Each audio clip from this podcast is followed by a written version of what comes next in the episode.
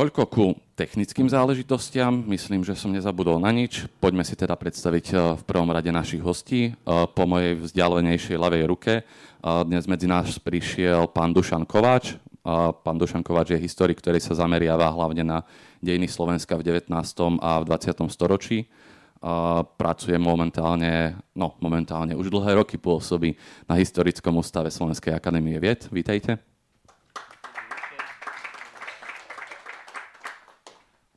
A hneď vedľa mňa v strede teda sedí pán Juraj Bozalka, ktorý v súčasnosti pôsobí ako sociálny antropolog a pracuje na Fakulte sociálnych a ekonomických vied Univerzity Komenského. Vítajte, Juraj.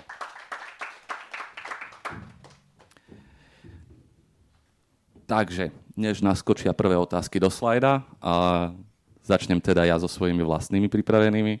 Dnešnou témou je teda, čo nás stále spája s bratmi Čechmi, v úvodzovkách, možno nie v úvodzovkách, môžeme aj to prebrať, s ktorými sme, my sme teda takmer pred 100 rokmi založili spoločný štát. Schválne hovorím, že takmer, pretože doslova k tomu dátumu chýba iba pár dní, ale presne koľko tých dní teda chýba, nevieme sa zhodnúť jednak ani s, s bratmi Čechmi, ani úplne celkom my na Slovensku. Moja otázka teda smeruje práve k tomu, čo už možno ste vytušili, že v Česku sa to výročie oslavuje každoročne, majú štátny sviatok na 28. oktobra a na Slovensku z nejakého dôvodu ten náš vzťah k tomuto výročiu je taký vlažnejší, ale pri, pri 100 rokoch, 100 ročnici sme si teda povedali, alebo teda politici z Národnej rady si povedali, že by bolo na čase mať aspoň jedenkrát štátny sviatok, avšak tento štátny sviatok naplánovali tento rok na 30. oktobra. Čiže je tam dvojdňový posun. Pán Kovač, ja sa chcem spýtať vás, či by ste nám mohli vysvetliť, aký je vlastne význam týchto dvoch dátumov, čo sa vtedy vlastne presne stalo, toho 28. a 30. oktobra, a kedy teda vlastne vzniklo Československo? No, možno, že E, treba na úvod povedať, že také niečo ako je štátny sviatok a dohoda o tom, kedy štát vznikol, je vždy vecou určitej dohody, konsenzu by som povedal. Už za prvej republiky sa diskutovalo, pretože vieme, že už 18. oktobra publikoval e, Masaryk vo Washingtone vyhlásenie nezávislosti Československého štátu. To vyhlásenie e, je závažný dokument, ktorý bol publikovaný v všetkých amerických novinách a je to vyhlásenie nezávislosti Československého štátu podpísané Masarykom, Štefánikom a Benešom. E,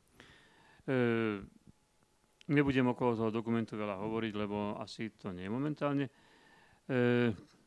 zaujímavé v, v tomto kontexte. E, keď sa diskutovalo za e, Prvej republiky, už hneď po jej vzniku, o tom, že ktorý dátum e, sa akceptuje ako, ako ten, ktorý budeme oslavovať všetci, Dohodli sa napokon na 28. oktobri, pretože 28. oktobra bola v Prahe vyhlásená naozaj Národným výborom Československým Československá republika aj za prítomnosti slovenského člena e, Vavra Šrobára. E, Masaryk s tým súhlasil, pretože povedal, áno, dôležité je to, kedy sa to stalo na domácej pôde. Takže 28. október sa dlho oslavoval ako štátny sviatok. Nikto s tým nemal ani najmenší problém, pretože je to viac menej niečo symbolické, symbolický dátum. E, to, že dnes oslavu, e, máme 30. október e, štátny sviatok a asi budúci štátny sviatok podľa filozofie, ktorú e, presadzujú naši politici, bude mať zase o 100 rokov ďalších. My už tam asi nebudeme. E, to je podľa mňa trošku komické. 30. E, oktobra bola prijatá v Martine Martinská deklarácia. Martinská deklarácia, e, to je téma na nejakú prednášku, možno aj na dve hodiny. E, nechcem tu zdržovať. Martinská deklarácia, teda takto, Martinské deklarácie existujú dve. E, prvá bola prijatá e, na tom Martinskom deklaračnom zhromaždení a čo bolo zmyslom tejto deklarácie? Zmyslom jej, e, že vôbec vznikla a že vôbec bolo zvolané Martinské zhromaždenie, bolo, že e, ľudia, ktorí pracovali pre vytvorenie Československa v zahraničí, e, potrebovali nejaké vyjadrenie sa domácich ľudí, e, či s tým súhlasia, pretože politici dohody hovorili, no dobre, čo ste, pán Masaryk, vy ste síce poslanec jednej malej strany, Štefánik, e, vy ste francúzsky štátny občan, na Slovensku vás nikto nepozná, e, my potrebujeme, aby sme to mohli akceptovať. Aj na mierovej konferencii my potrebujeme, aby e, vaši ľudia doma to nejakým spôsobom potvrdili, že takéto spojenie Čechov a Slovakov chcú. Toto bol dôvod, prečo bola zvolaná verejná schôdza. Tajne už o tom Slováci rozhodli 24. mája 1918 na tajnej porade. Ale tá tajná porada bola vlastne taká pre, pre, pre, pre seba, pre Slovákov. Áno, my chceme z Uhorska preč a ideme spolu s Čechmi. Ale verejne to potrebovali v zahraničí. Tak nakoniec požiadali o verejnú schôdzu, e, nedostali na ňu povolenie. Viete, uhorské zákony boli zvláštne. Keď ste požiadali o to, že chcete robiť schôdzu, podali ste ju na úrady župné a pokiaľ vám to nezakázali, tak ste to robiť mohli. V Uhorsku nikto nezakázal verejné zhromaždenie, tak to urobili v Martine. E, prvý cieľ bol ukázať v svetovej verejnosti, svetovej verejnosti, že Slováci sú za spojenie s Čechmi do jedného štátu. Večer 30. oktobra prišiel do Martina Milan Hoďa. E, tí, čo tú deklaráciu prijímali 30. oktobra, nevedeli, že 28. oktobra už Československý štát bol v Prahe vyhlásený. Hoďa to vedel, prišiel a povedal, no my musíme tú deklaráciu asi trošku upraviť, lebo ona už nezodpovedá tomu skutočnému stavu. Tak ju upravili v tom zmysle, že sa prihlásili, veľmi zjednodušene povedané, prihlásili sa k 28. oktobru čiže k vyhláseniu Československa v Prahe. Tak to bola tá druhá, ktorá potom bola publikovaná a je aj známa v tejto podobe. Ja naozaj nevidím nejaký dôvod. 30. E, október je podľa mňa e, dôležitý dátum, e, Martinská deklarácia je dôležitý dokument, ale tam sa nič nevyhlásilo. Tam sa proste prihlásili ľudia, ktorí boli v Martine, k tomu, čo sa stalo 28. oktobra. Takže ja si myslím, že to je iba výmysel slovenských nacionalistov, poviem to veľmi na rovinu, ktorí nechcú mať spolu sviatok s Čechmi. Ja neviem prečo.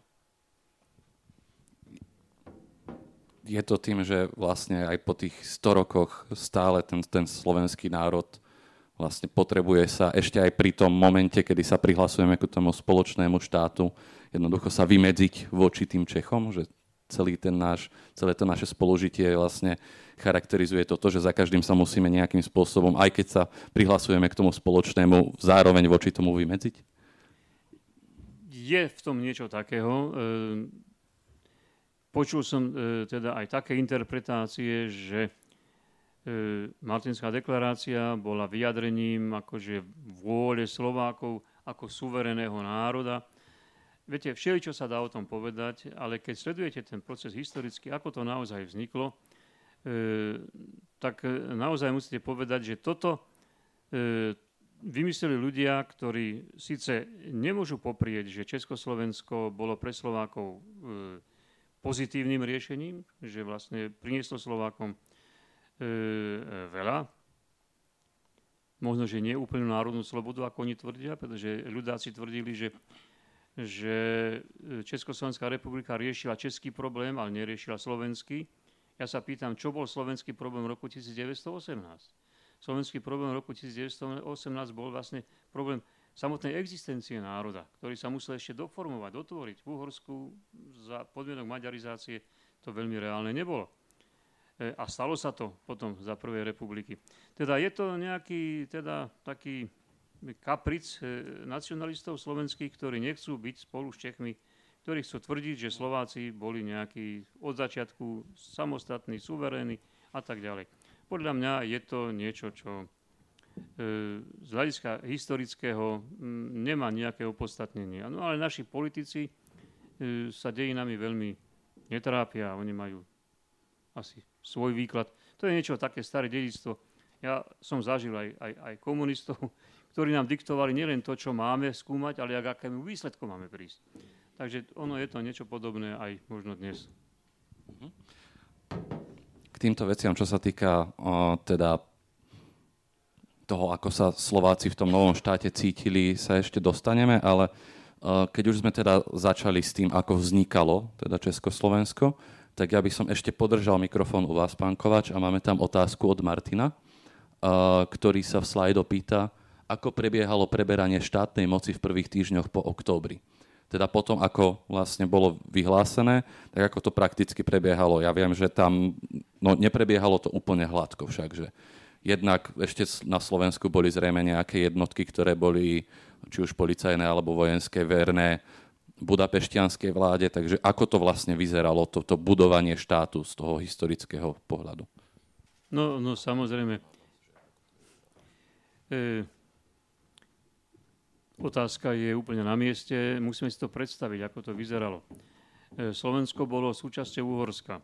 Aj počas e, konania e, Martinskej schôdze v Turčianskom svetom Martine bola budova Tatrabanky obklúčená vlastne žandármi, policiou a bolo tam aj nakomandované vojsko. Slovensko bolo stále súčasťou Uhorska. To vymanenie sa Slovenska z Uhorska bolo teda aj 28. oktobra, aj 30. oktobra iba deklaratívne. Faktické vymanenie sa z Uhorska trvalo niekoľko mesiacov. E, bolo to, bol to problém, ktorý bol e, problém e, vojenský, problém diplomatický. Postupne sa darilo, povedzme, aj, aj Hoďa bol poslaný, Milan Hoďa bol poslaný do Budapešti za akéhosi neoficiálneho vyslanca Československého štátu.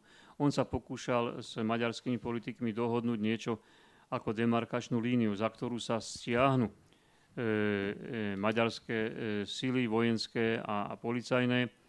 E, podobné e, demarkačné línie vysielali aj z, od, od dohody e, už, už z Paríža, kde sa chystala mierová konferencia. Takže to sa dialo postupne, medzi tým vieme, že došlo aj k bolševickému vpádu. Maďarská republika rád obsadila veľké časti Slovenska južného a východného. Boj o Slovensko bol zložitejší ako boj o obsadenie Čech a Moravy. E, konkrétne Bratislava, ktorá tedy ako prešporok sa stala e, neskôr hlavným mestom Slovenska, bola vojensky talianskými vojskami a československými legionármi obsadená až koncom roka 1918. A to bolo vlastne ešte relatívne blízko k českým krajinám. E, ďalšie oblasti, to bol proces, e, ktorý trval vlastne až do e, prakticky skoro až do, až do konca roku 1919. Ja zároveň ale teraz aj pán Butora vám položím túto otázku, ale trochu z, takej, z takého iného pohľadu. Buzalka. Veľké pardon. Eh, veľmi veľa diskusí ponderujem v poslednej čase. Asi sa mi to pletie. Pán Buzalka, samozrejme. A z iného pohľadu trochu tú istú otázku. Teda, uh, jedne, jedna vec je, ako ten štát teda vzniká uh, vyhláseniami politicky a prakticky. Druhá vec je, ako ten štát vzniká vlastne v mysliach tých samotných ľudí v tej ich každodennosti. Vlastne dovtedy stáročia, skoro tisíc rokov, žili v nejakom štátnom útvare, ktorý sa volal Uhorsko a zrazu mali, boli konfrontovaní s novou realitou, ktorou bolo nejaké Československo. Ako to tí ľudia vnímali? Vítali to alebo to nevítali? Ako to prebiehalo na tejto individuálnej úrovni? To je dobrá otázka. E, ja som špecialista na súčasnosť nie som historik a vlastne mňa zaujíma na tom Československu, na tom 100 výročí presne to, na čo ste sa pýtali na záver. To znamená, e, prečo ten 30. a nie 28. október. Ale k tomu sa vrátim a nadviažem najskôr na e, profesora Kováča, ktorý to pomenoval, že e, ten štátny sviatok je symbolický akt, je to dohoda, je to nejaký konsenzus, ktorým sa nejakí konkrétni ľudia, teda v našom prípade nejaké politické elity, dohodnú, že toto bude sviatok. A to sa presne stalo aj u nás, povedzme pred pár mesiacmi, keď sa dohodli, že tým sviatkom bude 30. október. A tým je vlastne povedané všetko. A my sa teraz môžeme pýtať, že prečo to urobili. Ako sociálny antropolog e, som si vedomý toho, že existujú nejaké historické fakty. Niečo sa stalo niekedy v minulosti a viac menej vieme presne povedať, čo sa stalo a myslím si, že tomto ako profesor Kováč bol e, presný, pomenoval, čo sa stalo, ako, aké tam boli e, e, náležitosti e, na, nasledujúce jedna po druhej. Ale je tu ešte e, ten problém, že ako sa to interpretuje dnes, čo sa tam stalo. A jedna vec je nejaký expertný diskurs, nejaký analytický histo- diskurs historikov, odborníkov, ktorí študujú. A druhý je, ako si žije tá myšlienka politicky. E, ako ľudia o nej uvažujú dnes. No a ja by som iba nadviazal na to, čo on už tiež trošku naznačil, že tí ľudia, ktorí to vymysleli, podľa mňa postúpili od toho roku 93, keď vznikla Slovenská republika, pretože tá Slovenská republika v roku 1993 vznikla v tomto kontexte ako vzdor Československo. Neviem, koľký sme tu, ktorí si to pamätáme na vlastnom, vlastnej koži, ale v podstate legálne, formálno legálne sa odvolávala, že je to pokračovanie Československej republiky, pretože išlo aj o hranice a o iné otázky. Samozrejme, to bola veľmi závažná otázka, ale z hľadiska takého ako politicko-rituálneho alebo z nejakého hľadiska mobilizácie politickej pamäte išlo o vytvorenie legitimity nového štátu. Teda ten štát v roku 1993 sa potreboval nejakým spôsobom odlíšiť od toho legitímneho poriadku, podobne ako sa ten štát v roku 1918 mimochodom potreboval odlišiť od toho, ktorý tu bol predtým. To znamená, išlo v demokratickej spoločnosti, vždy o to ide, išlo o nejaké presvedčenie ľudí, že toto je to správne, čo tu má byť. A súčasťou toho narratívu nového štátu bolo aj akoby spochybnenie legitimity toho Československa v tej každodennosti. A to môžeme nazvať nacionalizmus, môžeme nazvať nejaký šovinizmus, môžeme nazvať e, e, otázka historickej e, nerovnosti vývoja. A neviem, sú na to sociologické iné interpretácie. Každopádne išlo to, že ten nový štát sa objavil ako vzdor Československo. Čiže ja už by som povedal, že v roku 2018, že už aj ten 30 október je relatívne pokrok v porovnaní s tým, čo bol rok 93. Ale stále si myslím, a niekde som to aj napísal v nejakom publicistickom texte, že jednoducho, a teraz nehovorím ako analytik ani ako sociálny antropológ, ale že táto republika bude vtedy e, sebavedomá, normálna, civilizovaná a pochopí význam to, toho, čo sa jej stalo, lebo zase povedzme si, že ten 93. rok a vyhlásenie samostatnosti nebol nejaké vzopetie sa proti nepriateľom a proti prenasledovaniu alebo nejaký vojenský vojenská obrana vlasti, ale stala sa nám republika, že vtedy bude sebavedomou republikou, keď jednoducho uzná, že 28. október je aj začiatkom jej dejín, ako povedzme dnes už národného štátu ktorý sa odvíja od legitimity Československej republiky a tak ďalej. Posledná vec, ktorú by som k tomu iba dodal, že chápem to ako pokrok, je to fajn vec, že sa to stalo, že vôbec si pripomíname Československo, bolo, boli tu dlhé roky debaty, že či vôbec ako to mať, viac ako pamätný deň, dnes je to štátny sviatok, prvýkrát za 100 rokov a asi aj naposledy za 100 rokov, ale vďaka za to. Druhá vec je, a teraz sa vrátim k roku, 90, roku 1918 a k vašej otázke, kde ste presne pomenovali, kde sa dialo to isté. V roku 1918 je niekoľko reprezentantov, niekoľko ľudí, ani nie reprezentantov, niekoľko predstaviteľov slovenskojazyčnej národne uvedomelej elity povedalo, že nám treba republiku a vyhlásili ju, alebo sa k nej prihlásili a trvalo dlhé, dlhé, dlhé roky, kým si tí ľudia e, osvojili tú republiku, mnohí z pragmatických dôvodov, mnohí idealistickí, kým sa vlastne stali občanmi tej republiky. A teraz ani nejde o to, a tu je ďalší faktor, ktorý do toho vstupuje, a tým skončím toto moje antré, a tu ani nie je o to, že či boli Slováci, alebo Maďari, alebo Češi. Z etnické stránky to nebolo dôležité, tam prebehol totiž to ešte jeden ďalší proces a to bola akási integrácia ľudí, ktorí boli ktorí nepotrebovali štát. Ten štát musel prísť k ním a povedať im, ako ho veľmi potrebujú. Museli ich na, nacionálne uvedomiť. A to ešte v tom 18. roku stále nebolo bežné medzi agrárnymi samozásobiteľmi v e, karpatských dolinách. A jednoducho súviselo to aj s tou, etni, etnickou, e, s tou e, ekonomickou otázkou, že jednoducho tá, tá, tá téma slovenského sebauvedomenia ako širokých demokratických spoločenských vrstiev je aj otázka ekonomická a vlastne to išlo o zapojenie sa bývalých agrárnych samozásobiteľov do e, povedzme priemyselného, moderného národného štátu. Som k tomu niečo dodať. Ja by som nadviazal na to, čo bolo povedané nakoniec.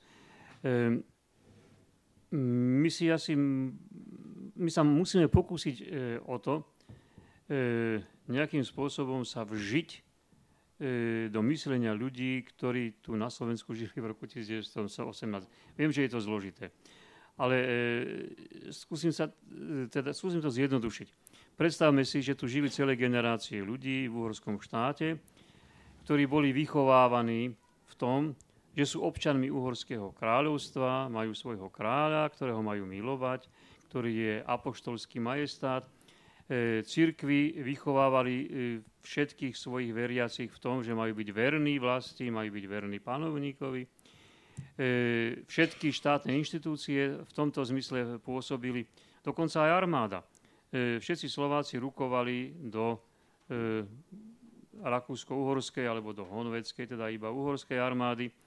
A tam boli vychovaní nielen v tom, že sa učili strieľať a hádzať granáty, ale že boli vychované aj k tomu, že majú milovať svojho panovníka, vážiť si ho, bojovať za neho a prisahali mu svoju vernosť. E, neviem, či e, si to vieme dosť dobre predstaviť, ale slovenskí vojaci e, prísahu vtedy ako nábožensky hlboko založení mnohí brali vážne.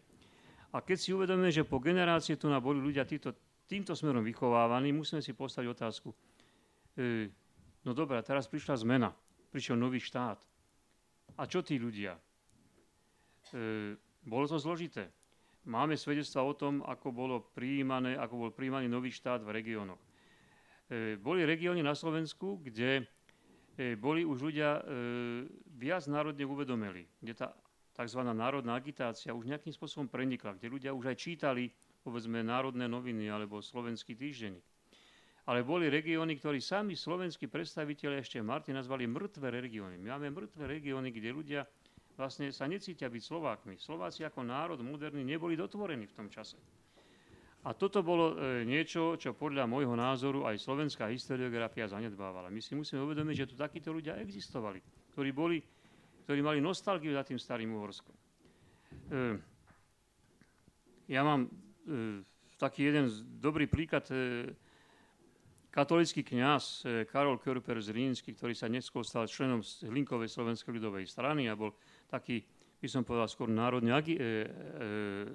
radikálny. V svojich spomienkách si spomína na rok 18 a si tak, no bola to katastrofa. Mňa, mňa celý môj mladý život ako kniaza vychovávali k niečomu, e, čo už neexistuje. E, čo, čo mám teraz robiť? Môžem len dúfať, že tá budúcnosť možno prinesie niečo, čoho sa budem vedieť zachytiť. Vedel sa zachytiť. Stal sa Slovákom, uvedomilým Linkovcom. E, a to je, to je jeden z mnohých príkladov takého človeka, ktorý ako bol, bol mal pri najmenšom kniazský seminár, čiže mal určité vyššie vzdelanie. E, toto, toto je vážna otázka, ktorá stojí pred našou historiografiou. Po jednotlivých regiónoch e, urobiť teda nejakú, by som povedal, inventúru toho národného uvedomenia. Až potom si uvedomíme, ako pre Slovákov, nie pre ľudí. Ľudia tu žili, aj chodili do školy, lenže do Maďarskej e, teda nie pre, pre, pre ľudí, ale čo pre Slovákov, ako, ako etnikum, ako národ, vlastne tento vznik Československa znamenal. Mm, vy ste chvíľku dozadu načrtli vlastne aj tú otázku toho kráľa. A nám dneska vlastne príde veľmi prirodzené a nevyhnutné takmer, keď sa pozeráme naspäť na históriu, že samozrejme, že vzniklo Československo a samozrejme, že to vzniklo ako republika, ale on to v skutočnosti až také jednoznačné vtedy nebolo. Pretože aj Štefánik, aj Masaryk sa ešte pár rokov predtým, doslova rok, dva predtým, ešte mali také vyjadrenia, ktoré viac menej naznačovali, že by mohlo vzniknúť alebo znovu obnoviť sa České kráľovstvo, alebo teda vzniknúť Československé kráľovstvo. Čo vlastne bolo tým hlavným dôvodom, prečo nakoniec, pretože keď sa bavíme o prvej polovici 20. storočia, aj keď sa pozrieme na krajiny na vôkol, tak stále sa hovorí o tom, že Československo bolo vlastne ako takou uh, oázou nejakej demokracie, ktorá nebola úplne samozrejma v, to, v tej dobe. Uh, pán Buzalka, možno vy, prečo vlastne Československo vzniklo ako demokracia, ako republika, aj keď nie je samozrejme dokonalá? to nebudem vedieť celkom zodpovedať. Ja by som očakával, že teda tam bol nejaký progresívny ideál e, pri otcoch zakladateľoch, ktorí vedeli, že e, ktorým smerom sa vydať, ale o detailoch povie možno profesor Kováč. Čo mňa tam e, zaujíma je, ako to založenie republiky a nie niečoho iného ovplyvnilo ten ďalší vývoj. A podľa mňa tam je jedna veľmi kľúčová vec, minule sme to diskutovali s kolegami, že vlastne v čom je to Slovensko, v čom je to Československo pre slovenskú časť tej bývalej Československej republiky kľúčové. A nebola to v princípe ekonomika, neboli to otázky nejakých akože, e, rozvojových projektov alebo oddelenia sa od Uhorska, ale je tam jedna zásadná, veľmi dôležitá vec, ktorá sa prvýkrát v dejinách udiala tu práve v období tej Československej republiky a to je masová demokratická participácia, účasť v politickom živote. To, ja by som to až povedal, to, že na Slovensku sme, e, sme to je také problematické, ale že sme zvíťazili nad Mečiarom je čiastočne dôsledkom tých historických skúseností s demokraciou. S tým, že jednoducho tu tí ľudia, na rozdiel povedzme od susedov, ktorí s nami žili v tej istej tisícročnej vlasti, e, tú skúsenosť s tou participáciou, aktívnou demokraciou sme mali. E, to je možno špekulácia, ale ja si trúfam povedať, že má to aj racionálne jadro. Takže ja keby som mal odpovedať na túto otázku, máme nejaké, to... máme nejaké príklady, že kde sa to dodnes môže prejavovať, pretože keď si zoberiem inštitúcie, ktoré odvtedy pretrvali, tak jediná strana vlastne, ktorá pôsobila aj vtedy v Československu a pôsobí aj dnes je Slovenská národná strana. Aj tá teda nie je úplne okrem názvu uh, nasledovníkom ľudia, vlastne tí, ktorí vtedy žili, už teraz nežijú. V čom sa to dá vidieť? E, to sú skôr také ako občianské návyky, prax, už to... Predstavte si, že tí ľudia, ktorí naozaj mnohí boli aj negramotní, e, mnohí e, žili z ruky do úst, z práce svojich rúk a z malého pola, jednoducho sa naučili, aj keď ten systém samozrejme nebol ideálny, no však ani ten dnešný nie je, a sme 100 rokov po eh, založení tej prvej republiky, jednoducho sa naučili, že predsa len tá účasť v tom živote má nejaký efekt, podľa mňa, aj v tej akože lokálnej. Možno, že to preceňujeme, ale zdá sa mi, že minimálne v porovnaní so susedmi ten komparatívny rámec nám dáva nejaký obraz. E, minimálne ten ideál tej, e, tej akože demokratickej participácie a hlavne vzhľadom na tú historickú východiskovú pozíciu toho slovenského rolníka v tom roku 18, ktorý bol drvivou, drvivým, drvivou väčšinovým reprezentantom toho e, sloven, československého občana na Slovensku, jednoducho ho posunul dopredu z politického hľadiska, z hľadiska toho, čo považujeme za, za, za, za slobodu občiansku e, a tak ďalej. Možno, že by sme mali v tejto chvíli asi oddeliť od seba e, termín demokracia a termín e, republika, respektíve monarchia. V tom čase napríklad e, Veľká Británia bola monarchiou, ale monarchiou takou, ktorá už bola demokratická. A keď sa pozrieme späť vlastne na, na to, ako vznikol vlastne projekt Československého štátu, ten projekt vlastne Masaryk prvýkrát načetol už v oktobri 1914 pár mesiacov po vypuknutí vojny. A tam sa nehovorilo ešte o tom, e, o republike, tam sa hovorilo o Československom štáte. A o Československom štáte sa hovorilo až do konca. E, Masaryk bol pragmatik. E, nemôžeme si ho teda nejakým spôsobom idealizovať. On bol naozaj politik, ktorý ako bol aj politolog, ktorý analyzoval situáciu vo svete a on vedel, že Československo môže vzniknúť iba vtedy, ak vo vojne zvíťazí dohoda. Ale čo bola dohoda? Anglicko, Francúzsko, Rusko, neskôr Taliansko a ešte neskôr e, Spojené štáty americké. No, e, keď urobil jedno memorandum v maji 1915, memorandum známe ako Independent Bohemia, a to bol nezávislý československý štát, projekt, vtedy boli ruské vojska už za Karpatmi. Musel sa prispôsobiť momentálnej situácii a e, v tom memorande načrtol aj to, že Československo možno, že bude monarchia, možno, že československý ľud by chcel, aby to boli Romanovci, E, z Ruska, ale možno, že by to bolo dobre, keby to boli nejaký západný, západná dynastia, belgická, holandská a tak ďalej. E, treba povedať toľko. E, Masaryk bol e, presvedčený demokrat a presvedčený republikán. Ale podmienky boli také, že musel počítať aj s tým, že bude potrebné asi urobiť štát e, monarchistický a v takom prípade by bolo dôležité, aby si zachoval e, demokratické princípy, demokratické inštitúcie, všeobecné volebné právo a panovník dynastia by sa stali tým, čím sú v Anglicku dodnes. Takže toto bolo asi v tejto, v tejto e, dimenzii dôležité. A nakoniec sa stalo to, že z hodov okolností e, Rusko z vojny vypadlo, e, cár už v hre nebol, e, takže Masaryk mohol v tej Washingtonskej deklarácii povedať e, veľmi jasne, Československo bude republikou. E, to, bolo, to bol jeho ideál. A ešte k tej demokracii. E, e, Masaryk bol nielen politikom, bol aj politologom a on sa venoval aj otázke demokracie a myslím si, že on urobil niečo, čo sa za tých 20 rokov Prvej republiky nepodarilo celkom realizovať. Pretože on povedal, že demokracie je, demokracie toť diskuse, to je jeho, jeho výrok. A on to aj zdôvodňoval, že demokracia nie je len volebné právo ale to je spôsob komunikácie, spôsob života, keď je opozícia a koalícia spolu diskutujú, diskutujú dlho, do, do nemoty, do úmoru, kým neprídu k nejakému konsenzu a až potom hlasujú. Čiže toto je niečo, čo ešte ani dnes celkom ako nezažívame. E, to je demokratická kultúra politická, e, ktorá mala vzniknúť. Ona čiastočne vznikla a čiastočne sa aj zdedila.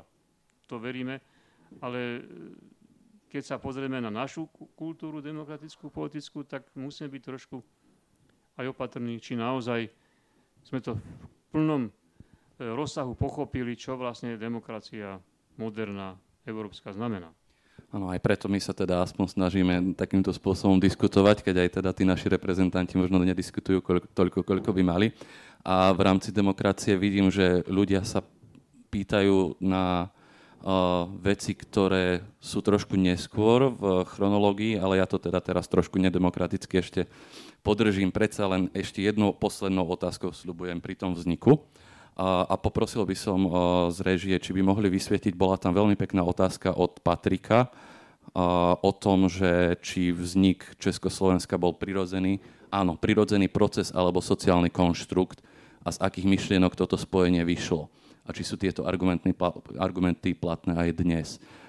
Ja by som sa chcel spýtať najprv vás, pán Kováč, ako to vlastne vzniklo, že zrovna Česi a Slováci vytvorili spoločný národ. Pretože opäť nám to dneska môže prípadať úplne samozrejme, lebo my všetci rozumieme. Po česky máme pocit, že máme spoločnú do veľkej miery kultúru a tak ďalej, ale to v tom 1918 tiež nebola pravda. Tí Česi a Slováci nemali, nežili v spoločnom štáte, ani, lebo my sme boli súčasťou nejakého Rakúsko-Uhorska, oni boli v tej rakúskej časti, my v tej uhorskej. Ani tí bežní ľudia si možno až tak nerozumeli, ako si my už teraz po tých 100 rokoch rozumieme. Prečo zrovna tieto dva štáty vytvorili spoločný štát? Hm, myslíte dva národy, OK. Ehm, národy, áno. Áno, ehm, áno je to e, veľmi zaujímavá otázka. E, je, je veľmi zložité na ňu odpovedať krátko. Ja, ja sa o to pokúsim. E, povedali ste správne, že teda, či je to teda proces nejaký prirodzený, alebo či je to konštrukt. E, čo to znamená prirodzený proces? Prirodzený proces by mal znamenať, že nejakým spôsobom Česi a Slováci, povedzme už pred prvou svetovou vojnou, e, mali nejakú predstavu o tom, že by mali žiť spolu, že patria spolu do spoločného štátu. Nič takého nebolo. Pred prvou vojnou existovalo niečo, čomu hovoríme československá vzájomnosť. Vieme, že v Luhačoviciach sa stretávali predstavitelia Čechov a Slovákov každý rok a hovorili o, o, o vzájomnosti, o, o kultúrnej spolupráci, o, o knihách, o školstve a tak ďalej. Ale politický program tu nebol. A on tu nebol e, z dvoch hlavných dôvodov. Poprvé, e, český politický program bol postavený na tzv. historickom práve. Čo to je historické právo? Je to konštrukt. E, oni, e, Česi, českí politici a česká verejnosť a historiografia tvrdila, že Česi mali v stredoveku svoj národný štát. Nemali. V stredoveku národné štáty neexistovali. E, to bolo podobne ako Maďari, ktorí tvrdili, že Uhorsko je ich maďarský národný štát. A Nemci, že Sveta ríša rímska nemeckého národa je národný štát. To bol mýtus, ktorý v 19. storočí nacionalizmus priviedol. Česi tvrdili, že oni majú teda, že chcú obnoviť ten historický štát, v ktorom žilo aj viac ako 3 milióna Nemcov, samozrejme. A to Masaryk kritizoval práve. Ale slovenský politický program bol postavený úplne na iných základoch.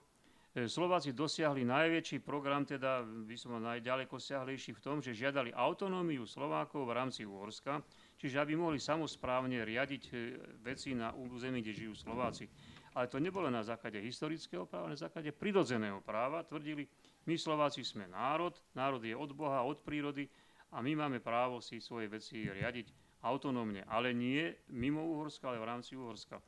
Takže to bola prvá, e, prvá príčina. Druhá príčina bola preto, že e, na to, aby mohol vzniknúť nejaký československý politický, e, politická jednotka, politický štát, bolo treba, aby boli na to aj medzinárodné podmienky. A tie neboli. Česi a Slováci žili v Rakúsko-Uhorsku, Rakúsko-Uhorsko malo za spojenca Nemecko a Nemecko podporovalo okrem iného aj maďarský centralizmus v Uhorsku, pretože e, chceli mať spojenca, ktorý je silný, ktorý je centralizovaný a nie taký, e, ako oni hovorili, liberálny ako prehnitá Viedeň. Čiže oni aj, aj podporovali Maďarom, aj proti Rakúšanom. E, za tejto medzinárodnej situácie sa jednoducho e, takýto program nedal realizovať. Čiže nebol tu takýto program. A nebol tu až do vojny. To je práve na tomto zaujímavé, že program vznikol za vojny, vytvoril ho Masaryk a dôvodom teda bolo to, že e, E, český e, historický národný štát obnovenie nemalo podľa Masaryka zmysel. Každý tretí občan je Nemec, obklúčený štát nemeckým morom a v tom, že sa k tomu pripojí Slovensko, videl zmysel, že sa tento štát otvorí smerom k novým hraniciám. Vtedy si myslel, že aj priateľským hraniciám s Polskom, čo sa tiež celkom teda nepodarilo. Ale jednoducho išlo o konštrukciu, tak ako je tu na, od nejaký, od nejaký konštrukt, e, ktorý vytvoril Masaryk, ale ktorý potom akceptovali aj českí politici, aj tí, ktorí Masaryka nenávideli, ktorí, ktorí ho opľuli a ne, nevedeli mu prísť na meno. Masaryk nebol obľúbený politik v Čechách pred prvou svetovou vojnou. To bol outsider.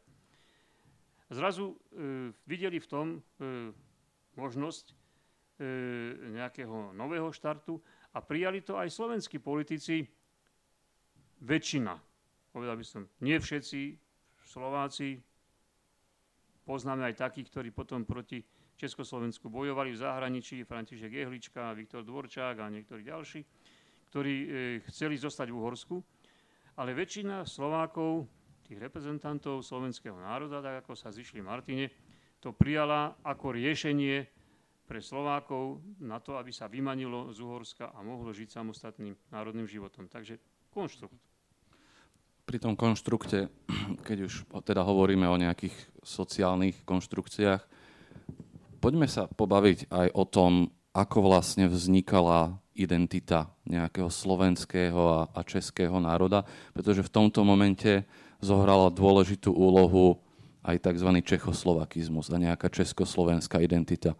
Ako to s, touto, s týmto, ako sa ľudia vlastne cítili, čím sú, či sú Slovákmi, alebo Čechmi, alebo Čechoslovákmi, bolo počas tej prvej Československej republiky?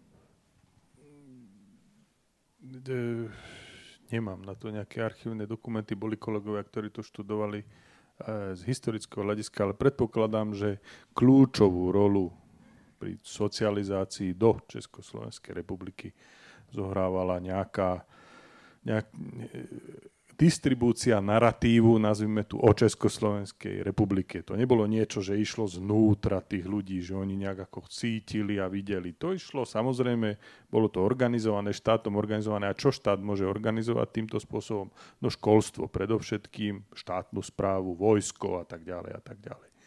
Čiže e, tým nechcem spochybňovať legitimitu toho, toho konštruktu, ako to aj pán, pán profesor Kováč povedal. Samozrejme, tí ľudia ako museli s tým demokraticky súhlasiť a legitimizovali tým, to tým politickým aktivizmom. Ale keď ste položili otázku, že, e, že či je to prirodzené alebo sociálne konštruované, no z analytického hľadiska je všetko sociálne konštruované. Národ je sociálne konštruovaný na tom, ako nie je nič zvláštne ani záhadné. To, že my z hľadiska praxe praktického vrátane mňa, analytika, ktorý učím kurz etnicita a nacionalizmus, ako ľudia vytvárajú kolektívne identity.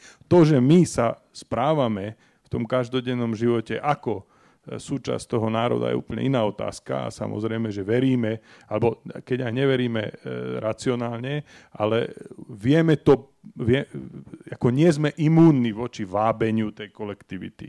Hej, a tu je tá poznámka, ktorú by som ja chcel e, odpovedať, ktorou by som chcel odpovedať na vašu otázku. To, že to bola práve československá identita, bolo takisto normálne, ako keby to bola nejaká ida, iná identita kolektívna, ktorá by bola v tom konkrétnom čase takto sociálne, e, kultúrne konštruovaná. Aby som to vysvetlil, e, bol to dlhý proces, ale niečo samozrejme takto, je dlhá debata, že kedy môže vzniknúť národ alebo nevoda národný štát. Je tam množstvo teórií, ktoré ne, nemáme čas tu teraz rozoberať, ale zhodneme sa asi na tom, že tam existujú nejaké historické, sociálne, ekonomické podmienky.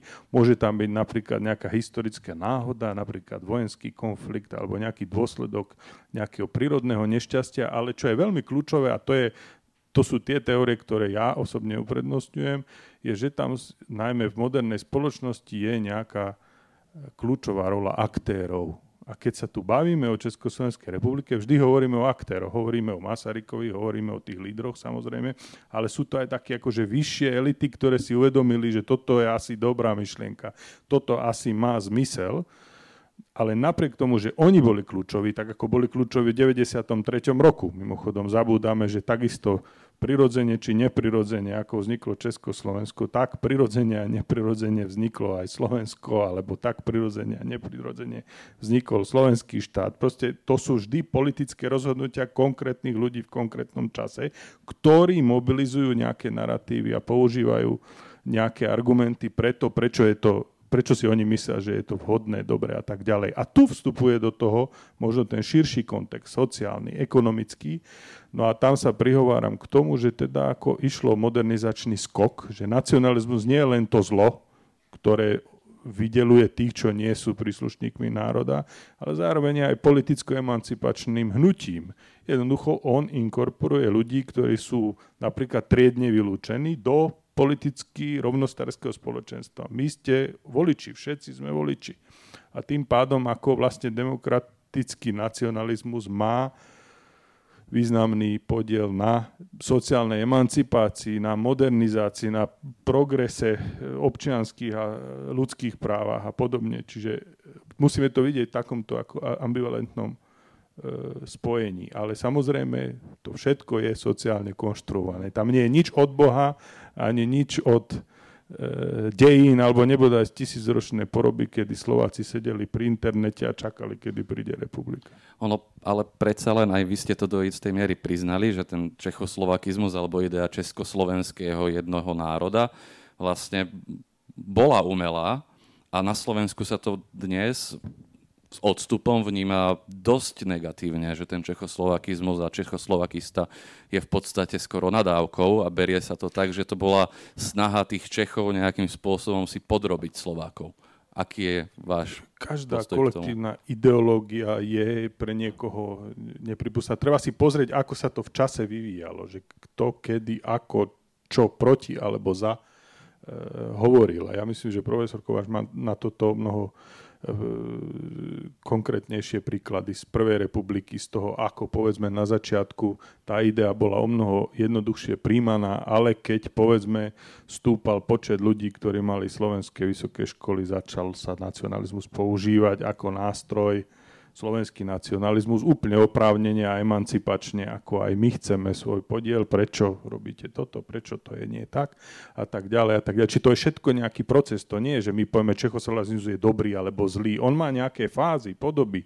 Tak ako, ja neviem, slovenský nacionalizmus dnes, aj demokrati, alebo takí presvedčení, možno prozápadní demokrati sú slovenskí patrioti. Prečo nie? A nie je toto ten dôvod, eh, prečo vlastne tá Československá republika na Slovensku v súčasnosti je vnímaná oveľa vlážnejšie možno ako v Česku?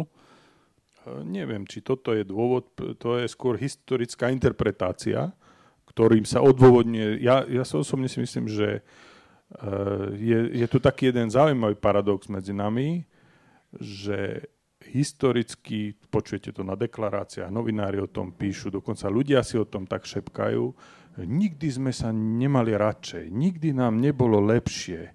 Veď my sme vlastne stále spolu, my sme, veď my sme svoji, my máme jedného Karla Gota, my máme všetko vzájomne, veď my si rozumieme. Tak prečo sme sa rozdelili? Prečo sme sa rozdelili teda? A čo fotbalisti? Však hokej. Jeden rok majú tam jednu vlajku a druhý rok už majú dve. Podľa mňa také masové, čes, ako slovenské uvedomenie, prichádza nie s vznikom Slovenskej republiky v roku 93, veď dediny boli pusté až na pár výnimiek, ľudia sa nejako zvlášť neradovali, skrátka stala sa im republika, alebo pre iných rozbili im republiku, to je jedno. Jednoducho 2002 Göteborg, pozrite sa, čo sa dialo na ulici. Zrazu, akože Slovensko, Slovensko, zrazu tá Čiže to trvá, to nie je nejaká vec, čiže potrebujete narratívy. Čiže ja by som tam nevidel nejakú československá ideológia, no tak bola potom slovenská a potom zase nejaká, predtým bola možno uhorská. Stále máme pocit, e, že tu je nejaký, nejaká definitívna príčina, ale to je akoby flexibilné. Toto stále tie elity používajú, zneužívajú, mobilizujú a tak ďalej. Dobre, pán Kovač, ja vám dám slovo, len ešte e, upozorním, že, alebo teda vyzvem aj vás, že každú chvíľu už dám príležitosť aj vám spýtať sa. Kolegovia vám potom hodia taký ten mikrofón, ak sa niekto budete chcieť pýtať. Ale ešte predtým teda nechám pána profesora Kováča reagovať. A zároveň by som ešte tú otázku trošku doplnil, aby sme sa predsa len posúvali ďalej, lebo už sme niekde v polovici diskusie a ani sme sa nenazdali, dokonca za ňou. A doplnil ju aj o tú ďalší, ďalší rozmer, ktorý s tým súvisí čo bolo takou trenicou medzi tými Slovakmi a Čechmi v tom spoločnom štáte a to bola teda tá otázka samozprávy alebo autonómie Slovenska, ktorá vyvrcholila teda až tým, že vznikol prvý samostatný vojen, vojnový fašistický štát. Takže ako to vlastne bolo aj s týmto? No, skúsme to tak letom svetom stručne, rýchlo, ale aby sme nezabudli na základné veci. E, pozrieme sa, aký, aké rozdiely boli medzi Čechmi a Slovákmi pred prvou svetovou vojnou. E, pred prvou svetovou vojnou Česi už boli doformovaní ako moderný európsky národ. Mali, mali svoje národné divadlo, mali svoju ekonomickú štruktúru so živnou bankou a tak ďalej. Oni už boli uvedomili a e, mali aj stredné vrstvy, ktorí boli teda tí remeselníci početní v Čechách, e, rolníci na dedinách, hlavne tí bohatší. Dobre. E, e, to bol český e, národ. Slovenský národ v Uhorsku ešte nebol doformovaný ako, ako národ, ako celok. E, bola tu malá vrstva inteligencie, ktorá robila agitáciu za Slovákov, tzv. ako obrodenie, prebúdzala Slovákov, ale niektoré regióny, ako oni sami priznávali, sú mŕtve. E, to bol jeden veľký rozdiel medzi rakúskou časťou monarchie a, a uhorskou časťou monarchie. Keď vznikal Československý štát za prvej svetovej vojny, ten, ten štát e, musel Masaryk v zahraničí nejakým spôsobom vyargumentovať. Aj Štefánik sa k tomu pridal. E, Rakúsko-Horsko je mnohonárodnostný štát, ktorý už sa prežil, ktorý už je, ako oni hovorili, žalárom národov. To nebola celkom pravda, ale v agitácii to tak fungovalo. A treba urobiť národný štát národa Československého. To bol argument, ktorý mohol fungovať. E, slovenská otázka e, nemohla veľmi hrať úlohu. E, oni nemohli agitovať pred dohodou. Dohoda nechcela rozbiť Rakúsko-Uhorsko. trvalo to dlho, kým sa k tomu vlastne rozhodla. Nemohli agitovať tým, že rozbijeme mnohonárodnostné Rakúsko-Uhorsko a vytvoríme tu mnohonárodnostné nejaké Československo, kde budú Česi, Slováci, Nemci, Maďari, Poliaci, Korváti a tak ďalej. Čiže idea bola tu. E, na základe tejto idei jedine mohol vzniknúť Československý štát, ktorý bol pre Slovákov veľkým prínosom. O tom teraz nemusíme hovoriť, ale o tom myslím, že už nikto nepochybuje. Treba povedať to, že keď ten Československý štát vznikol, e, vznikol ako štát e, národ, e, národa československého v politickom slova zmysle. Masaryk akceptoval, že existuje československý jazyk v dvoch variantách, čiže na Slovensku sa vyučoval po slovensky, písalo sa po slovensky, ale vytvoril sa konštrukt československého jazyka a aj konštrukt československého národa. Keď si sledujeme Masarykové rozhovory, ktoré dával už ako prezident, hlavne zahraničným novinárom, E, vtedy pochopíme, že Masaryková idea išla trošku ďalej. On e, videl dopredu a mal predstavu, že na území tohto štátu, do ktorého už patrila aj podkarpatská Rus, kde boli Rusíni a, a tak ďalej, že e, vlastne e, bude niečo ako Švajčiarsko. To on stále spomínal. E, predpokladal, že aj Nemci, aj Maďari sa postupne zžijú s týmto štátom a stanú sa plnoprávnymi občanmi a tak vznikne E, politický národ československý e, na občianskom princípe, nie na princípe etnickom. E, táto idea sa nerealizovala z viacerých dôvodov. Najprv to nechceli Nemci vôbec. Oni už v roku 26 začali postupne sa tzv. aktivizovať a vstúpili aj do vlády. Náznaky aktivizmu možno nájsť aj u Maďarov, aj keď nie v politických stranách. Čiže E, je tu e, samozrejme otázka, čo ten československý národ v politickom slova zmysle znamenal. E, znamenal to perspektívu, ktorá sa, ktorá sa neuskutočnila. A pokiaľ ide o Slovákov, opäť to není veľmi jednoduché. Museli sme hovoriť o Hlinkovi a o jeho ceste do Paríža a tak ďalej. Ale na Slovensku prebiehala agitácia za sformovanie Slovákov ako moderného národa v takej tej kultúrnej oblasti tá agitácia bola jednotná. E, my sme Slováci, samostatný slovanský národ, máme svoju kultúru, svoju literatúru, umenie a tak ďalej. Ale v politickej oblasti už za prvej republiky tá agitácia prebiehala po dvoch líniách.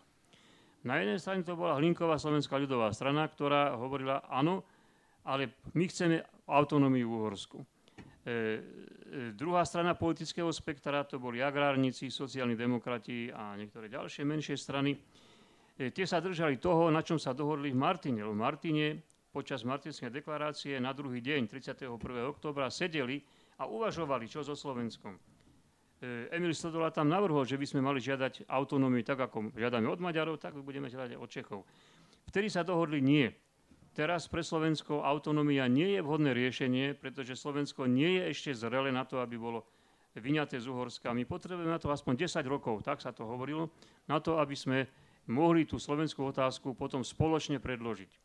Stalo sa, že Hlinka ju predložil nie spoločne, predložil ju sám do, do parlamentu a tak vznikol nejaký boj. E, a ja tomu hovorím, že Slováci sa doformovali ako národ vo forme takého ak to poznáte, rastlinu, ktorá sa volá ginkgo biloba, ktorá má jeden kmeň, ale má biloba, to sú dva laloky, ktoré má ten list.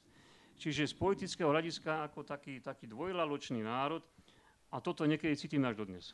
No, každopádne ale vyhral ten lalok, keď to tak mám nazvať, uh, ten extrémnejší, pretože nakoniec teda vznikla totalitná Slovenská republika alebo Slovenský štát a ja sa k tomu tlačím vás do toho... To nevzniklo kvôli... zo slovenského e, hľadiska. To, bolo, to bol tlak z zahraničia a to so slovenskou emancipáciou nemalo spoločného nič. Ja sa totiž pýtam kvôli tomu, že aj Ondrej sa pýta a nemôžem tú otázku ignorovať, keď už má 5 hlasov, že doktor Jozef Tiso, prvý a jediný slovenský prezident, že ako reagovať na túto etapu slovenských dejín a na podobné frázy extrémistov, ktoré používajú, že, že Tiso je ten prvý skutočný Slovák, prvý skutočný líder Slovákov, ale vy teda hovoríte, že tam boli aj, uh, aj, aj tá druhá, ten druhý lalok. Uh, sú tam nejaké vzory, ktoré si môžeme brať, aj, aj politické vzory, ktoré si môžeme brať dodnes?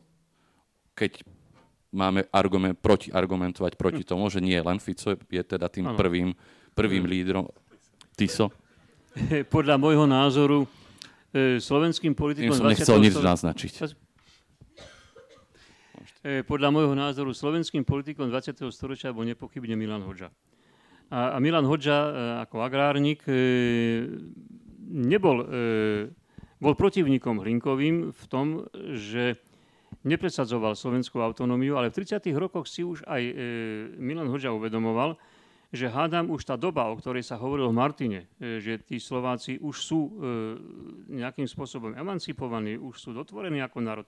To išlo veľmi rýchlo, skutočne. To je ako jeden z mála príkladov e, v Európe, kde sa národ tak rýchlo doformoval do takého podoby, do podoby moderného, uvedomelého národa.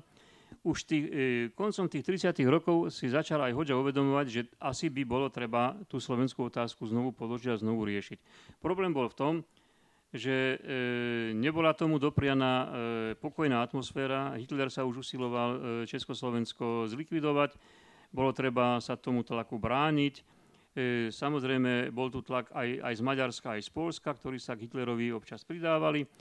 E, takže e, treba povedať, že e, boli tu politici, konkrétne aj ten, ten, ten Šrobár alebo DRR ako sociálny demokrat, ktorí boli skôr za taký ten evolučný vývoj. Hlinka to všetko predbehol a začal presadzovať autonómiu v parlamente aj vtedy, keď ešte to títo politici považovali za nie veľmi vhodné pre Slovensko.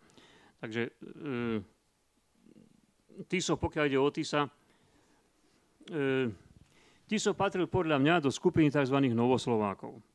Čo sú to za ľudia? E, e, Tiso za vojny písal e, články do maďarských novín lokálnych Nitra Semle, pretože bol v Nitre, bol tam knihovníkom u biskupa nitrianského.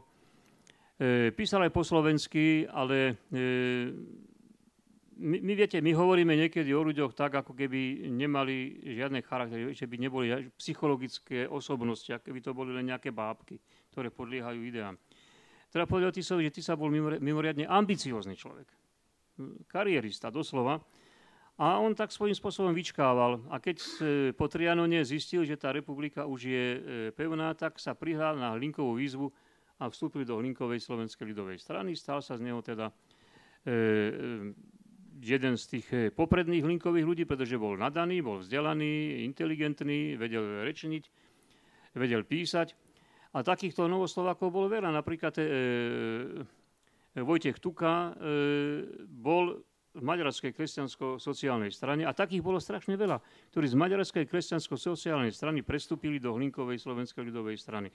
My nemáme spracované dejiny Hlinkovej slovenskej ľudovej strany, my máme dejiny spracované, čo povedal Hlinka, kde čo rečnil. Ale okrem Hlinku tam bola masa ľudí, ktorí vlastne mali svoje určité pozadie. Tí ľudia v kresťansko-sociálnej strane boli E, spočiatku za to, aby sa Slovensko zostalo v Maďarsku, teda v Uhorsku starom, to boli nostalgici uhorskí, e, a ktorí mali taký protičeský resentiment, také protičeské nálady, lebo tam sa vtedy hlásalo v 19., 18., 19. roku, že Slováci sú dobrí, oni chcú byť v Uhorsku, iba tí Česi imperialistickí nám teda do, do Slovensko berú. A, a vlastne oni sa potom stali Slovákmi, ale ten taký, také protičeské nálady v nich e, zostali, pretrvali. Toto je proces, ktorý nie je celkom ešte podľa mňa e, do dôsledkov prebádaný a ktorý treba prebádať. Takže treba asi takto povedať, že áno, e, títo ľudia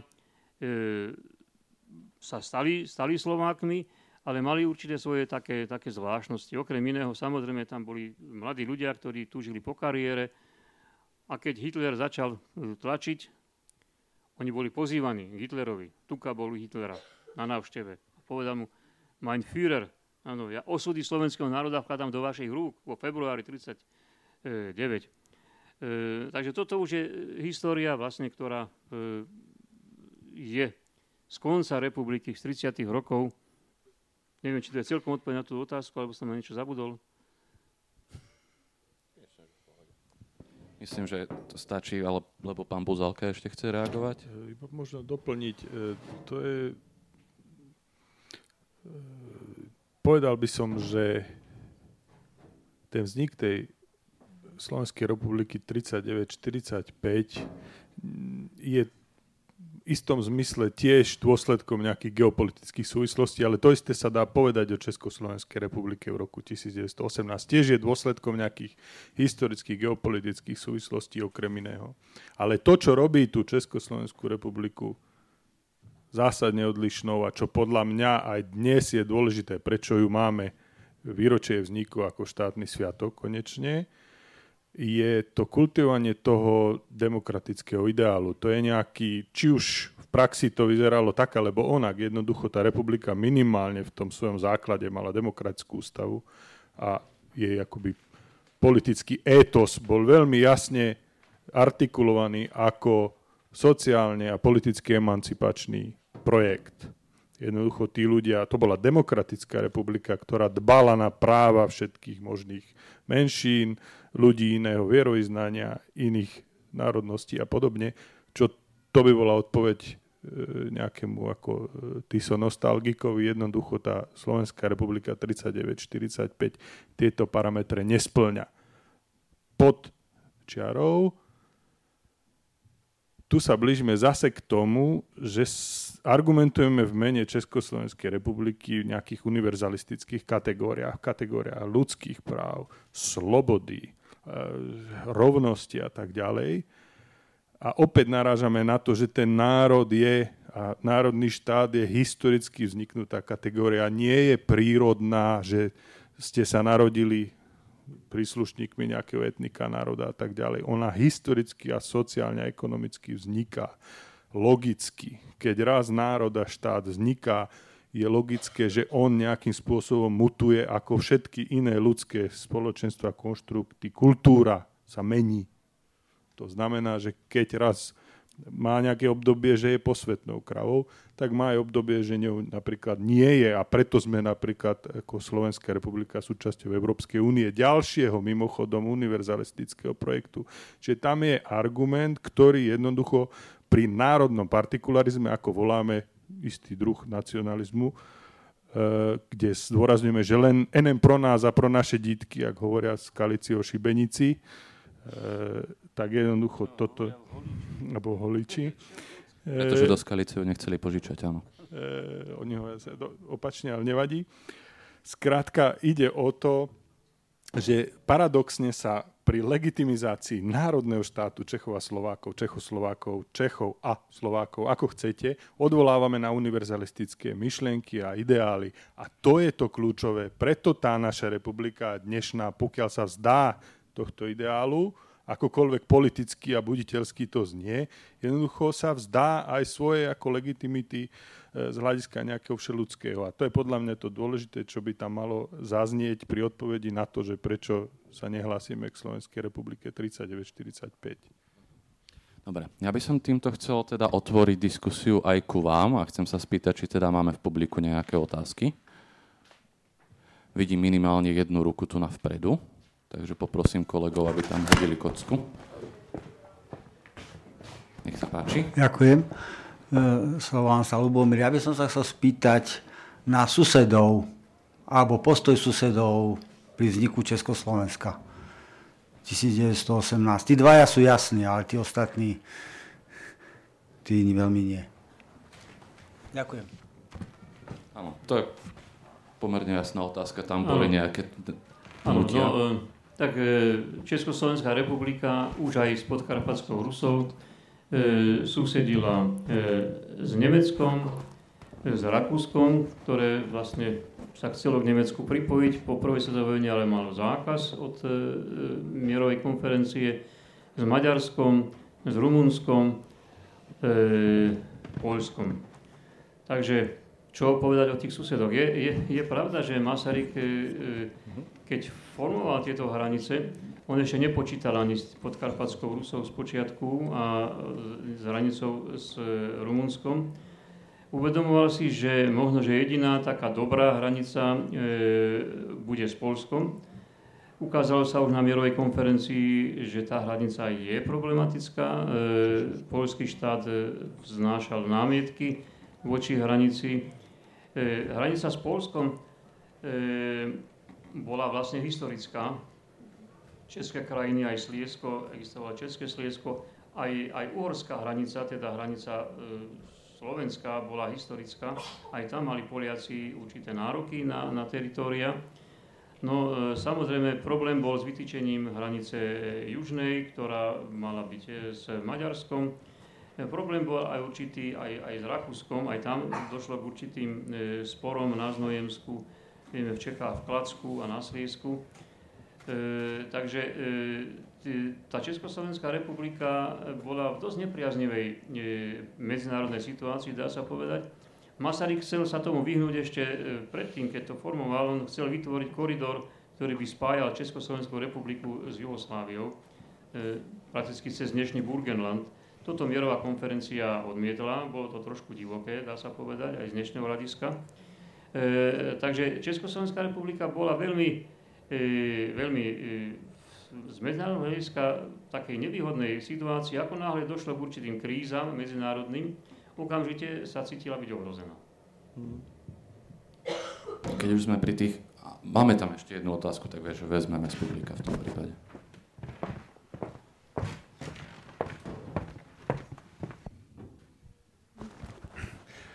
Tak dobrý podvečer prajem. E, ďakujem za diskusiu. Mňa by možno zaujímalo, e, hlavne ste spomínali teda predstavy Masarika o Československu, ale bolo niečo, e, v čom sa rozchádzal v názoroch so Štefánikom a Benešom, že či ako v tomto držali takú jednotnú líniu a, takže to asi... E, a možno, aké boli možno vzťahy medzi, medzi nimi, či vždy sa teda podporovali, alebo že či napríklad e, v niečom sa rozchádzali títo traja lídry. Nech sa páči, pán Kovač, myslím, že to je opäť na vás. Áno. No, Masaryk, Štefanik a Beneš začali ako hlavní predstavitelia Československej národnej rady fungovať od februára 1916, kedy sa tá Národná rada utvorila v Paríži. E, ich spolupráca bola, by som povedal, úplne vzorná, takmer až do konca. E, keď si zoberieme vlastne tak trošku minulosť, ale ich, ich osobné vzťahy, e, Štefánik bol študent Masarykov na Pražskej univerzite. On Masaryka obdivoval, on k nemu chodil na byt a nazýval ho oteckom E, boli to rozdielni ľudia, Masaryk bol taký dosť ako expulzívny a, a citovo založený. Masaryk e, nie, že by bol necitový, ale e, on mal také vychovanie, že si držal dištanc. To je akože všetko, čo bolo predtým. Beneš bol takisto Masarykovým žiakom. Tam bola akože medzi Masarykom na jednej strane a Štefanikom Benešom generačná medzera. To boli vlastne ľudia o generáciu mladší. E, veľmi dobre spolupracoval Štefanik s Benešom vlastne skoro až, až do konca. E, pokiaľ viem, ako boli, boli akože e, určitý spor vznikol, e, keď doručili Štefánikovi Washingtonskú deklaráciu, ktorú Masaryk podpísal aj za neho. Štefánik, ktorý bol spolu s francúzským generálom Moricom Žanenom na ceste k československým legiám v Sibíri, cez Japonsko tam cestovali a je, Štefánikovi sa tam mnohé veci nepozdávali a e, odkázal Masarykovi, že teda nesúhlasí povedzme s e, takými vecami, ako že není ešte domyslená republika, že není domyslené odluka církvy od štátu, že to není reálne, e, v čom mal teda zrejme pravdu. Ale potom Masaryk vysvetlil, že Washingtonská deklarácia je predovšetkým venovaná americkej verejnosti, americkému prezidentovi. Tu by sme znovu akože mohli hovoriť o tom, ako vznikala E, takže potom to Štefánik akceptoval a tam neboli problémy. Problémy boli medzi e, e, Benešom a Štefánikom už tak v tej záverečnej fáze, keď sa Štefánik e, vrátil zo Sibíry do Paríža a tam došlo aj k otvorenému konfliktu medzi nimi. E, podľa môjho názoru, a teda e, novinárka francúzska Luisa Vajsová ten konflikt sledovala, ona e, bola zamilovaná do Štefánika, tak stránila Štefánikovi. E, ja si myslím, že tam išlo vlastne skôr o, o niečo takého ako o nástupníctvo po, po Masarykovi. Masaryk už bol e, starý pán a títo dvaja ako mladí muži. E, Štefanik bol niečo starší od Beneša, ale to mm, bolo zanedbateľné. E, boli rozdiely trošku aj v tom, že e, Štefánik bol, niekedy sa to hovorí, že bol taký konzervatívnejší. On vlastne aj dlho bol stupencom monarchie, ale nakoniec sa priklonil k republike pod Masarykovým vplyvom. Beneš trošku žiaril na Štefanikové úspechy v spoločnosti, pretože Beneš nebol veľmi spoločenský, nebol to, to nejaký bon vivant, on proste sedel na Rue de Bonaparte a písal memoranda a Štefanik chodil na, na nejaké spoločenské akcie. E, boli teda tam určité spory, ktoré do určitej miery e, e, sa eskalovali aj v dôsledku toho, že Štefanik naozaj bol už ako veľmi chorý a vážne chorý a nemal celkom trpezlivosť, takže sa s Benešom rozhádali. To ako sú veci, ktoré sú známe, ale to bolo vlastne už prakticky v závere celej tej akcie. Po Štefánikovej smrti je známe, že Beneš potom písal uznanlivé veci o Štefánikovi, ako keby chcel ten spor nejakým spôsobom zahnať z vedomia spoločnosti. Skúsme sa teraz posunúť pomerne rýchlo a ďaleko v, v čase, uh, pretože máme tam populárnu otázku od Petra v slajde, ktorú by som chcel položiť, ktorý sa pýta, či mala Československá federatívna republika vôbec šancu na prežitie po 89. alebo tie vnútorné pnutia boli také silné, že nevydržalo. Vlastne to, čo som naznačoval už, že viedlo v konečnom dôsledku uh, ten autonomistický prúd k tomu, že vznikol vojnový slovenský štát, tak toto pnutie sa vlastne celými tými 70 rokmi našej uh, spoločnej histórie znova a znovu vynára. No aj v 68. teda konečne došlo k nejakej federalizácii, aj keď teda bola podľa mnohých zrejme skôr iba na papieri, než, než reálna, ale minimálne v názve sa to teda zmenilo na Federatívnu republiku aj nejaká slovenská a česká osobitné národné rady vznikli. Až nakoniec teda v 93. sa tie krajiny rozpadli. Čím to teda bolo? Peter sa pýta, že kde sa stratilo to, čo nás držalo pokope. A ja by som to doplnil ešte aj na takúto otázku, že čo bolo vlastne to, čo nás tých 70 rokov dokázalo držať pokope, kde sa to stratilo a, a prečo vlastne teda v tom 93. sme sa rozpadli. Pán Buzalka, nechám vám slovo. Eh, toto je dosť komplexná otázka. Myslím, že o tom sa doteraz píšu eh, novinové články, odborné state, aj eh, hlbokové historické štúdie. Ja si pamätám na takú spomienku, anekdotu, ktorú mi hovoril Rudolf Chmel, čo bol vtedy veľvyslanec, si posledný československý v Maďarsku, čo bol veľmi kľúčový post. Ale on okrem iného sa stretával s Petrom Pidhartom, Eh, a boli priatelia a Peter Pithard, ako je známe, patrí medzi tých naj eh, chápavejších českých politikov v tej dobe roz, rozdeľovania spoločného štátu. A ja tu, ja tu jeho spomienku, ktorú som od neho prevzal, eh, opakujem často, od Chmela teda, že Petr Pithar dostal vtedy otázku, naozaj asi ten najotvorenejší človek z tých eh, českých, ktorý mal pochopenie pre také isté pnutie, ktoré tam na tej slovenskej strane najmä vznikalo vo vzťahu k tej českej, nebol ako predstaviteľ radikálneho šovinistického krídla, bo to je tiež taká ako ideálna predstava, že Slováci sú nacionalisti a tí Češi len bránili tú republiku a tak ďalej to samozrejme tak neplatí. Ale on hovorí, že ten Pithar dostal nejakú, zá, ako hovoria Češi, záľudnú otázku a on sa ho nejaký novinár pýtal, že čo ste urobili preto, aby sa republika nerozpadla.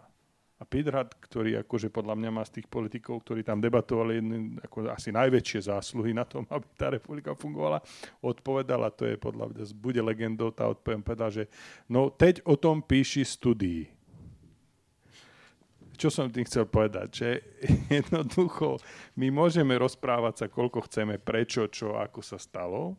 Sú ľudia, ktorí v konkrétnom čase sú na konkrétnom mieste a nejak sa uh, niečo sa stane a história nie je ako, že, uh, že, že je vratná. Proste sú historické udalosti, ktoré sa nedajú vrátiť. Ja som rozmýšľal nad tým, že to, že máme dnes demokraciu, museli sme mať komunizmus predtým, Museli sme mať fašistickú republiku predtým, aby sme dnes mali demokraciu. Tam je nejaká priama súvislosť? No nie je. Tak ako nie je priama súvislosť medzi tým, že je alebo nie je Československo štátom dneska. Čiže to by bola tá moja odpoveď možno treba sa tam pozrieť. Môžeme halucinovať, argumentovať od toho, čo ste začali vy, ako boli konštitučné e, zložky štátu, ako vznikla nová ústava, akým spôsobom sa schvalovalo, ako vzniklo slovenské nejaké oddelenie v rámci toho stále unitárneho štátu povedzme na tej politickej rovine, môžeme ďalej argumentovať, že to bol len nejaký nedovršený proces slovenskej emancipácie, že tu boli nejaké dlhodobé historické kultúrne rozlič- odlišnosti, napríklad tie známe priemyselné Čechy, agrárne Slovensko. Jednoducho máme tu x teórií, ktoré by e, sme mohli tu na stôl vyložiť a všetky by mali nejaký zmysel. Ja som nad tým veľa rozmýšľal. Pre mňa v konečnom dôsledku je to o tej ochote tých aktérov sa zhovárať, dohodnúť sa. Je to o tej politickej kultúre, ako pán profesor hovoril. Doteraz si myslím, že tá situácia nemusela prísť do toho stavu, ktorý je dnes, ale zároveň si myslím, to znamená, že nesúhlasím s tými, ktorí hovoria, ako dobre, že sme sa rozdelili No nie, lebo to je zlé vôbec položená otázka, alebo zlé, zlé konštatovanie. To nehovorí nič o fakticite tej veci. Jednoducho, fakt rozdelenia je historický fakt, bodka. To sa nedá, že rozdeliť a zase sa spojiť, alebo čo. To je úplne iná situácia. Pripomente si dnes Brexit. Raz bolo referendum o tom, že Británia opúšťa Európsku úniu aj keby bolo ďalších 5 referend, jednoducho ten historický fakt toho rozdelenia diametrálne mení situácie. To je historická vec v čase. To nie je, že my porovnávame hrušky, jablka alebo niečo také. Čiže tu by som ja vždycky skončil pri tých aktéroch, ktorí tam sedeli a ktorí mali možnosť niečo dohodnúť. Čiže bolo to rozhodnutie aktérov a história s tým nemá nič Vôbec by som neargumentoval referendum a podobnými vecami, lebo vieme, že referendum, referendum národ, ná, nálady spoločnosti sa tiež menia. Jednoducho tu bola zastupiteľská demokracia, výsledky volie boli také, aké boli a tí reprezentanti dohodli toto. Bodka. Dobre, pán Kovač, no. vidím, že chcete reagovať, predtým než dám opäť no, e, Ja by som s mnohým, e, čo povedal kolega, súhlasil, ale nie so všetkým. E, predovšetkým, e, samozrejme, takto by som povedal, musíme e, si uvedomiť, že Československá federatívna republika sa nerozpadla, ona bola rozdelená. To sú, to sú rozdielne akože, procesy. E, ak by sme priznali, že to rozdelenie alebo teda nejaký rozpad bol nevyhnutný, tak sa stávame fatalistami a ja neverím na fatalizmus v dejinách. E, konkrétne rozdelenie urobili konkrétni ľudia. A e, tí konkrétni ľudia boli výťazí volieb. E, personifikovaný Václavom Klausom a Vladimírom Mečiarom na slovenskej strane. E, oni samozrejme e, mali v tom čase e, možnosť, alebo skôr by som povedal povinnosť, e, rozdelenie štátu urobiť cez referendum. A oni to takýmto spôsobom aj slubovali, že to budú robiť. Až so Salomovou taktikou nakoniec e, povedali, e, že teda ale referendum je zbytočné, už je to rozdelené. E, tým vlastne občanov oklamali a e, ja som presvedčený o tom, že to urobili jednoducho preto, že stáli pred otázkou, e, buď zachováme demokraciu, alebo si zachováme politickú moc, ktorú sme získali vo voľbách. Oni sa rozhodli pre politickú moc a vedeli, že oni dvaja sú nekompatibilní navzájom a že bude lepšie, keď sa to rozdielia a každý si bude na tom svojom e, piesočku robiť. Že to, to, to referendum malo alebo nemalo zmysel, ja by som to povedal tak. E, z hľadiska občana, a ja som bol vtedy občan, e, po roku 89 začali ľudia e, pomaly zabúdať na totalitu a začali si ako keby namýšľať, že konečne máme niečo, čo sa podobá na demokraciu, že my môžeme o niečom rozhodovať. A teraz zrazu im dvaja politici povedali, ale vy o ničom rozhodovať nebudete. My sme rozhodli a vy budete poslúchať. E, pokiaľ ide o voľby, e, s tým nemôžem súhlasiť, pretože e, Václav Klaus nemal v svojom pláne volebnom, že rozdeli Československo. Podobne to nemal ani Vladimír Mečiar. On to mal v tým volebnom programe nejakom piatom mieste. Keď už nič iného nebude možné, tak potom sa asi musíme rozdeliť. Keby boli oni agitovali, že by Prepačte, to bola... môžem vám do toho ano. skočiť a byť provokatívny, že v čom to bolo potom iné v tom momente, keď sme roz, sa rozdelilo Československo oproti tomu, keď sa rozdelilo Rakúsko-Uhorsko? Keď tiež občania, ako sme si povedali, teda možno s tým ani často nesúhlasili. E, bolo to v zásade iné, pretože bola iná historická doba. E, Československo vzniklo po prvej svetovej vojne.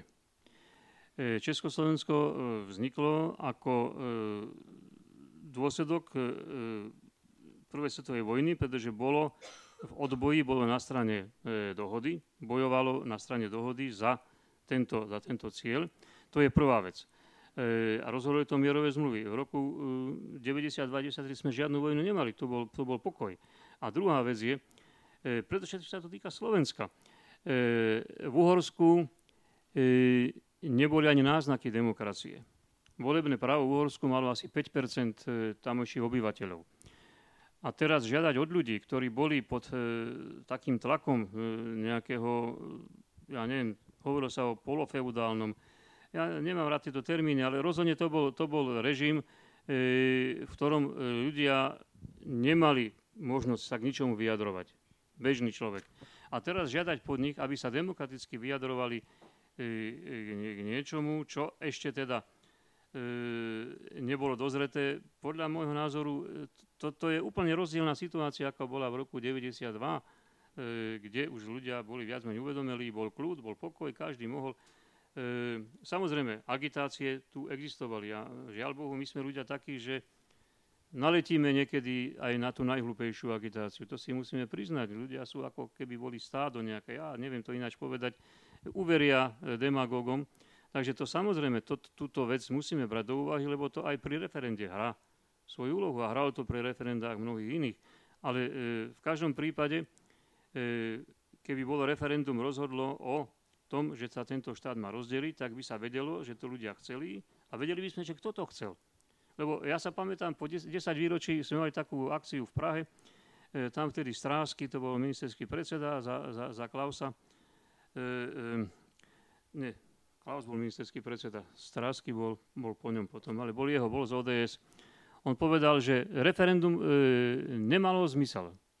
Pretože keby na jednej strane boli e, povedali, že, že chcú zachovať federáciu, na druhej strane, že nechcú, bola by patová situácia.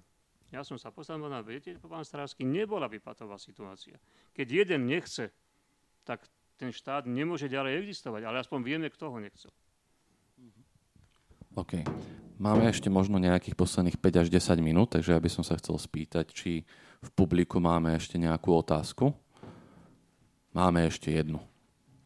Takže nech sa páči. Ja by som sa chcel spýtať. Československo zaniklo, hej? Asi petina obyvateľov Slovenska Československo nepoznala a už ho nikdy nespozná. Ako si predstavujete, ako to budeme ďalej spomínať na tento štát. A ako sa to bude ďalej e, táto, to podvedomie Slovákov k tomuto štátu vyvíjať? Ďakujem. To je dobrá otázka, ďakujeme. Dostal som podobnú otázku od editorov jedného českého časopisu a snažil som sa tam niečo sformulovať a napadli ma vlastne len dve veci. Jednu ste čiastočne pomenovali, jedna je nejaká pamäť, tak som začal pátrať ja ako ročník 75, akú mám pamäť na Československu a to sú tie 80. roky normalizácia, potom po 89. tak som ich nejak rozpísal bez nostalgie, že teda tam nie tá pamäť aj tá naj, najčerstvejšia, to nie je možno to, čo by sme mali spomínať, ale potom je niečo, čo sme sa, o čom sme sa už zhovárali a to je, že či existuje v moderných dejinách tejto spoločnosti iný k ideálu sa blížia, alebo k ideálu hľadiaci projekt, ako je projekt Československej republiky. Čiže keď hovorím, že o čom by sa malo spomínať a častočne ten 30. Eh, október ako štátny sviatok je o tom, tak by to malo byť podľa mňa o tom, že eh, je sa na čo odvolávať, je tu nejaká tradícia, dajme tomu demokratická politická tradícia, na ktorú treba spomínať a vôbec to nemá, nie je to prejavom nejakého čechoslovakizmu, komplexov, nacionalizmu alebo čoľko, je to historický fakt. Vtedy budeme podľa mňa na tom dobre, keď toto príjmeme ako samozrejmosť, nie povedzme ako tí, ktorí špekulujú, či 30. október alebo 28. október. A jednoducho budeme to brať ako súčasť demokratickej tradície Slovenskej republiky, ako súčasť Európskej únie. Ďakujem. A ja ešte zoberiem na záver aj poslednú otázku zo slajda, lebo uh, ktorá práve zmizla, takže nevezmem. Ale vezmem. Ja si pamätám, ako, ako znela. Tatiana sa pýtala, a vám sa, pán Buzalka, asi nebude tá otázka úplne páčiť, poviete, že je zle sformulovaná, ale aj tak sa spýtame. a pretože dostala veľa hlasov a Tatiana sa pýtala, už to tam máme, že existuje teda mnoho pozitívnych aj negatívnych názorov na rozchod, Česko, Československa a či to podľa vás bol v konečnom dôsledku, keď sa na to pozrieme z dnešného pohľadu, aby som to trocha rozšíril, správny krok. Lebo ako už bolo aj v diskusii naznačené, paradoxne práve dnes, po 25 rokoch, odkedy sme sa teda pokojne rozišli, tie vzťahy hovoríme, že sú možno lepšie, než kedy boli, pretože všetky tie politické nezhody, ktoré v spoločnom štáte existovali, tak teraz už nemajú dôvod existovať a môžeme teda bratsky a kultúrne vychádzať. Takže ako by sme to zhodnotili spätne z dnešného pohľadu? Je to dobré, alebo to nie je dobré, že sme sa nakoniec v tom 93. rozišli? Ak môžem začať, tak podľa mňa je to dobre sformulovaná otázka, akurát na ňu neexistuje analytická odpoveď, existuje na ňu len osobná odpoveď. Podľa ja mňa. sa pýtam na osobný názor moja už v tomto osobná, momente. Moja osobná odpoveď je, že to nebolo nutné a že existovalo mnoho iných možností a podľa mňa tí politici mali, mali o nich uvažovať. A je x dôvodov a x príčin, kedy sa dá. Na tým.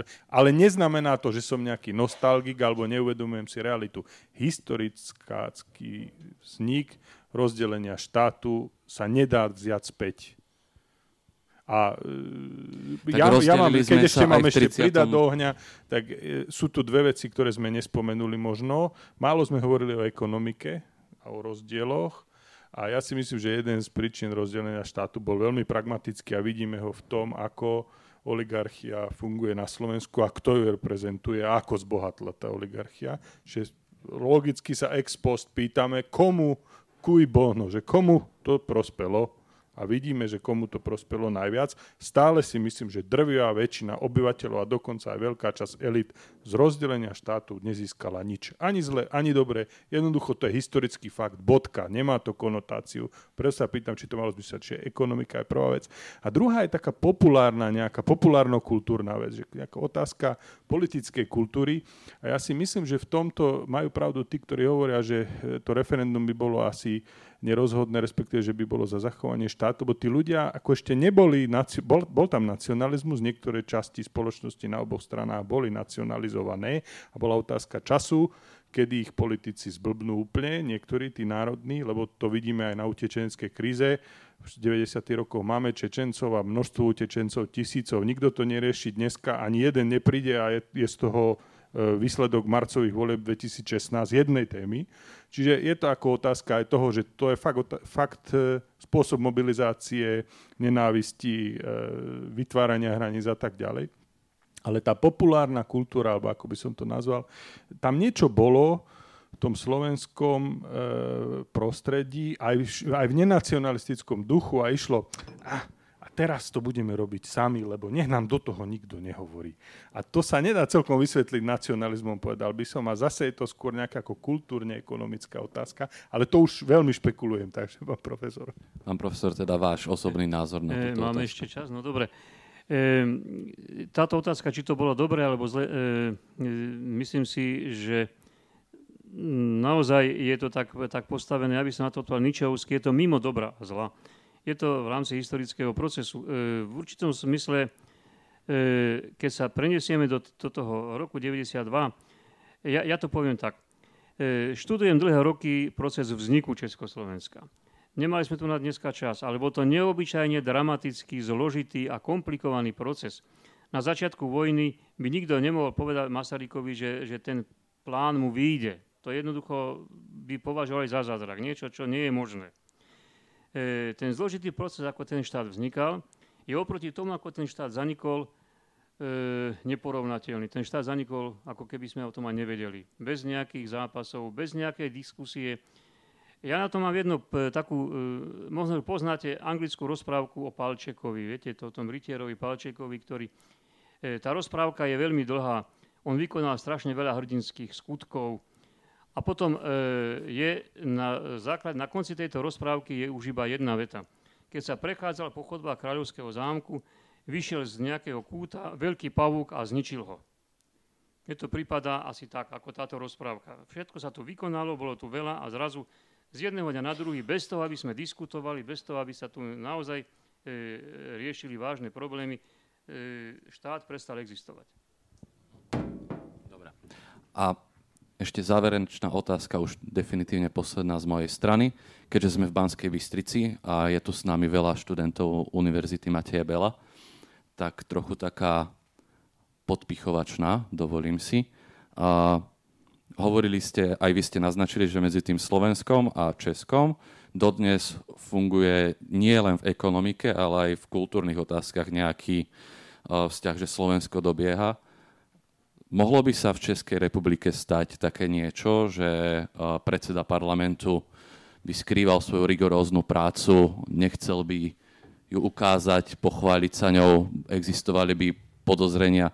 Tam, keď boli naposledy nejaké podozrenia z plagiátorstva, a ja sa na to pýtam hlavne kvôli tomu, že obaja ste vlastne zastupcovia akademickej obce, a tam, keď v Česku existovali nejaké podozrenia z plagiátorstva, tak jednoducho tí ľudia odstupovali.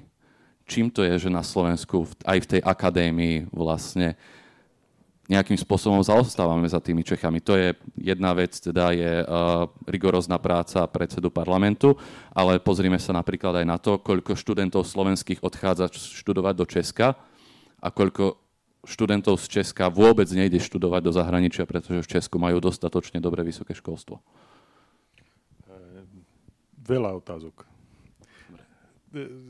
možno keby som to zjednodušil, problém vysokého školstva je historicky komplexný a tiež trošku súvisí aj s takou ako reputáciou a reputácia, ako vieme, je dlhodobá záležitosť.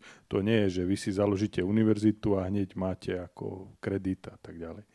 Čiže tu by som ako trošku aj kritizoval slovenských rodičov, strednostavovských nízkej vrstvy, ktoré jednoducho naozaj majú pocit, že v, tej, že v tých Čechách je to lepšie.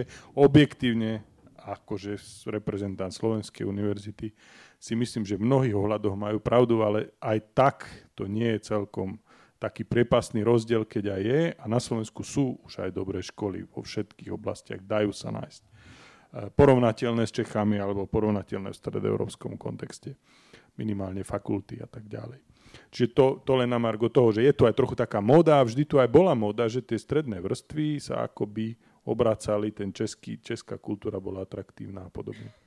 No ono tej reputácie, ale skrývanie rigoróziek, a to mimochodom teda súčasný predseda parlamentu není prvý pomedzi slovenských politikov, ktorý ja má takéto... Ja by som možno použil ešte lepší príklad, ešte v skorších časoch tejto republiky si chodili rôzni českí politici po tituli sem k nám na vrátnice, takže e, Sladkovičovo bolo takou liahňou, ale myslím, že bolo tých univerzít viacej, kde teda sem chodili sa doktorovať a podobne z partnerských bratských e, strán.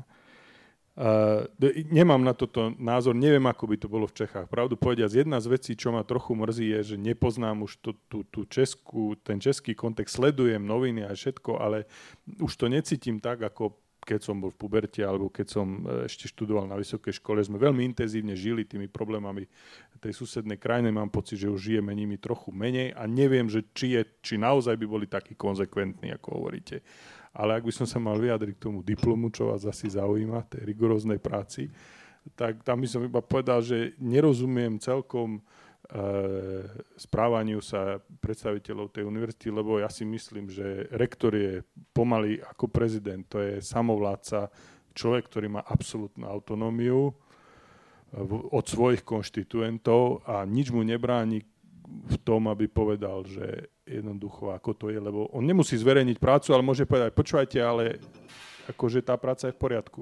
Ja som ju videl. Alebo naopak, je to plagiat, hambíme sa. Ale možno, že toto som ako, je to naša chyba. Čiže nemusíme ani porušiť zákon a zároveň môžeme vykonať, e, podľa mňa tie univerzity u nás a v demokratickej spoločnosti sú nad predsedom parlamentu pri všetkej, pri tejto téme pri všetkej úcte. Eh, ja poznám situáciu v českom školstve pomerne dobre, myslím. Dlhé roky som členom vedeckej rady na Fakulte sociálnych vied na Karlovej univerzite. A môžem povedať, že pravidelne tam diskutujeme práve aj tieto otázky eh, plagiátorstva. Eh, stretávame sa tam s tými tzv. časopismy, ktoré sú povedzme neseriózne a, na ktoré sa mnohí odvolávajú. Čiže nie je tá situácia úplne ideálna, aby sme si to neidealizovali. E, pravda je, že keby som to mal porovnávať, tak e, na tom, e, v tom slovenskom systéme e, okrem toho, že existujú aj tieto problémy, existujú aj problémy s kvalitou. A to je, to je niečo, čo asi je dosť veľký rozdiel. Prečo aj slovenskí študenti chodia do Čiech? Pretože idú za kvalitnejším vzdelaním. To je žiaľ Bohu vec, ktorá sa nevyrieši zo dňa na deň. Ale e, pokiaľ ide o to, e, že, že sa politici vlastne E, dostávajú do problémov s rigoróznymi prácami, to už nie je vec školstva. To, to je vec politickej kultúry. Takto, že sa dostávajú do konfliktu, to je aj, aj školská záležitosť, samozrejme. Ale v spoločnosti, ja keď si predstavím, že by v takejto situácii bol minister aj v Čechách, a už o, hovorím, nehovorím vo Francúzsku, alebo v Nemecku, alebo vo Veľkej Británii, e, on by musel odstúpiť jeho vlastní ľudia, by ho jednoducho dotlačili k tomu. A to není prvý prípad na Slovensku, že tá politická kultúra demokratická tu nefunguje.